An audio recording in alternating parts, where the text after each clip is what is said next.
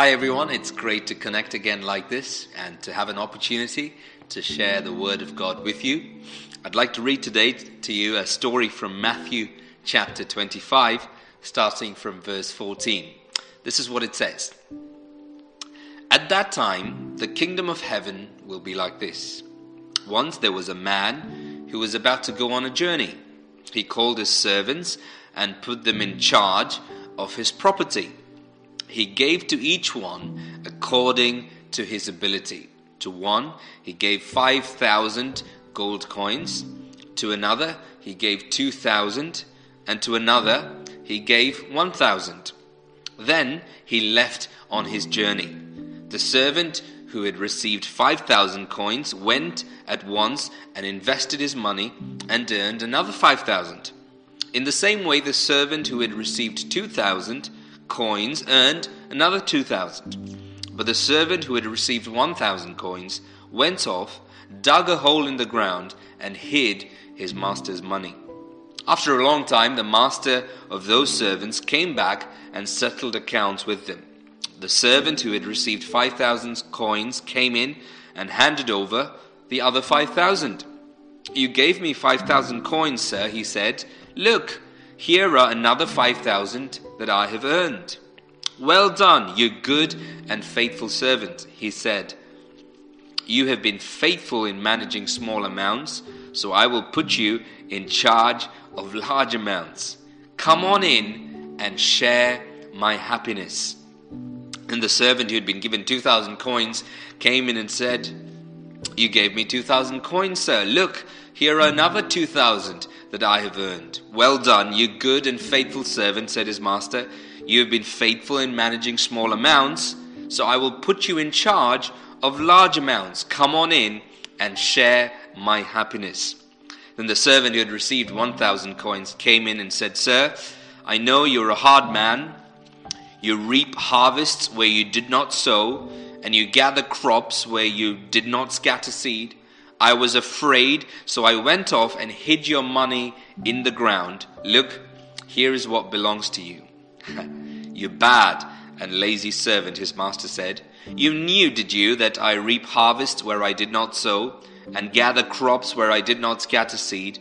Well then, you should have deposited my money in the bank, and I would have received it all back with interest when I returned.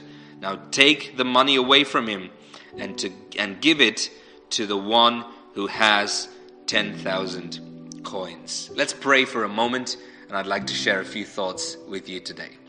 Father, we thank you for this time. We praise you for your word. We pray that you will speak to our hearts today. Our hearts are open. In Jesus' name, amen. Hey, I want to talk to you today about the happiness factor. The happiness factor. You see, we read a story here about three servants. One who had 5,000 coins, one who had 2,000 coins, and one who had 1,000 coins. The one who had 5,000 coins went and got another 5,000. The one who had 2,000 coins went and invested that money and got another 2,000 coins. And when they came back to their boss to report what they had done, the boss says, "Well done."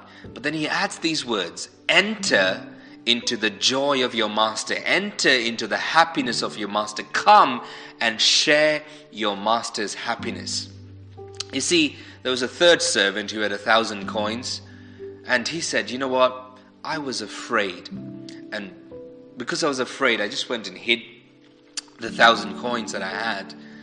And he didn't multiply what was his, and so he came back and presented to the master what the master entrusted him right at the beginning. I want to say to you, if you live in fear, you won't be able to really multiply what God has given you. You see, all of us have been trusted with time, with energy, with talents. But if our view of God is of a harsh God, a God who is there to punish and pounce on us, a God who is there to, like he says in the story, somebody who he's so harsh that he's willing to harvest where he hasn't scattered seed. He's a God who demands that we do things even though we don't have the capacity to do it. If that's your view on God, then you will forever live in fear. And guess what? You will live in shame because you'll forever feel like you're disappointing God. You let God down. You're not able to do what you can with your money, with your talents, and with your time and energy. And you will forever live in fear. And fear is a cruel thing, because fear does not allow you to live a life that God intends for you. And fear then leads you to shame, because this man is just ashamed that he's not able to do what others are doing. And you compare yourself with others, and others are able to progress and move forward, and you're still staying in the same place that you have been in a long time. Why? Because your view of God is one of a harsh master. I want to say to you, God is not a harsh master. In fact, He is so ridiculously good that He is so merciful that He sent His Son to die in your place and my place. Does that sound like a harsh master? No. He is a generous God. The Bible says, if He did not withhold His Son, but gave Himself up for us, will He not also give everything else? If your view of God is that of a generous God, that of a generous Father, that of a generous and merciful God, then you don't live in fear and you don't live in shame, being afraid that you might disappoint God and let God down, and live in shame when you compare yourself with others. But you live with the joy and the freedom that God is generous towards you. And guess what? When you live like that, the Bible says you are invited to come and share the happiness of God. I want to ask you a question today. Are you happy? Are you happy in life? Because you see, the happiness that you are searching for can be found in God. If you're not happy, that happiness can be found in God. And to find that happiness, you have to start, first of all, by renewing your mind on what you think of God. God is not harsh, waiting to judge you and punish you, and waiting to demanding from you what you cannot deliver. No. In fact, He was so generous that He gave His Son for you. And if you will live with the attitude that God is generous towards you, then all fear about who God is goes. All shame about what He's going to think of you in case you fall, mess up, goes. All comparison traps of comparing yourself with what others are doing and what they have goes. And you can live a life where you're not fearful, and you can enjoy and live and use what God has given you for His glory. And guess what? When that happens, the happiness of God starts to enter your heart. My prayer for you today is that you will enter into the happiness of God. The happiness of God by realizing that God is not against you, but He is for you. God is for you.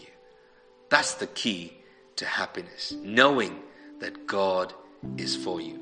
I want to take a moment to pray for you.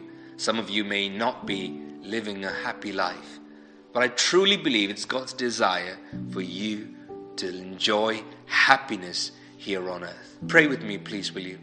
Father, I pray today, if there's anybody listening to the sound of my voice, that Lord, today, that the gift of happiness will come into our heart. That if we are living in shame by comparing ourselves with others, if we are living in fear because our view of God is that of a harsh master, I pray in the name of Jesus that today we will stop comparing ourselves with people, and today we will stop having the attitude that you are a harsh God. Father, you're not a harsh God. You are so generous that you sent your Son to die in our place for us. So help us to view you as a merciful, generous, gracious, kind-hearted God. And Father, in that place we pray that our time and our energy and all the things that you've trusted us with will grow and multiply. And you will invite us to share your happiness. Bless everyone listening to me today with your happiness in their heart. Let all depression and anxiety and worry and fear and sadness lift. And let today be a day of happiness in every home, in every life. In Jesus' name, amen. Hey, I want to give you an opportunity to make Jesus central to your life. As I shared just a few moments ago, God is not harsh. He is so generous in his love that he had a plan to rescue you from your old life, to translate you to a new one, by giving Jesus as a free gift to you. If you will simply accept in your heart, believe in your heart that Jesus died, and confess with your mouth that he rose again from the dead, and the Bible says you have a chance of a new life. If you want to make that decision today, I'd like to lead you in a very simple prayer. You can have just very basic faith in your heart and repeat this prayer after me. And I believe that will help you make a decision that you will not regret. Pray with me, please. Jesus, I believe you and I trust you. Thank you that you are not harsh, but thank you that you are generous. I believe that you died and that you rose again. I give you my life and I receive yours. In Jesus' name. Amen.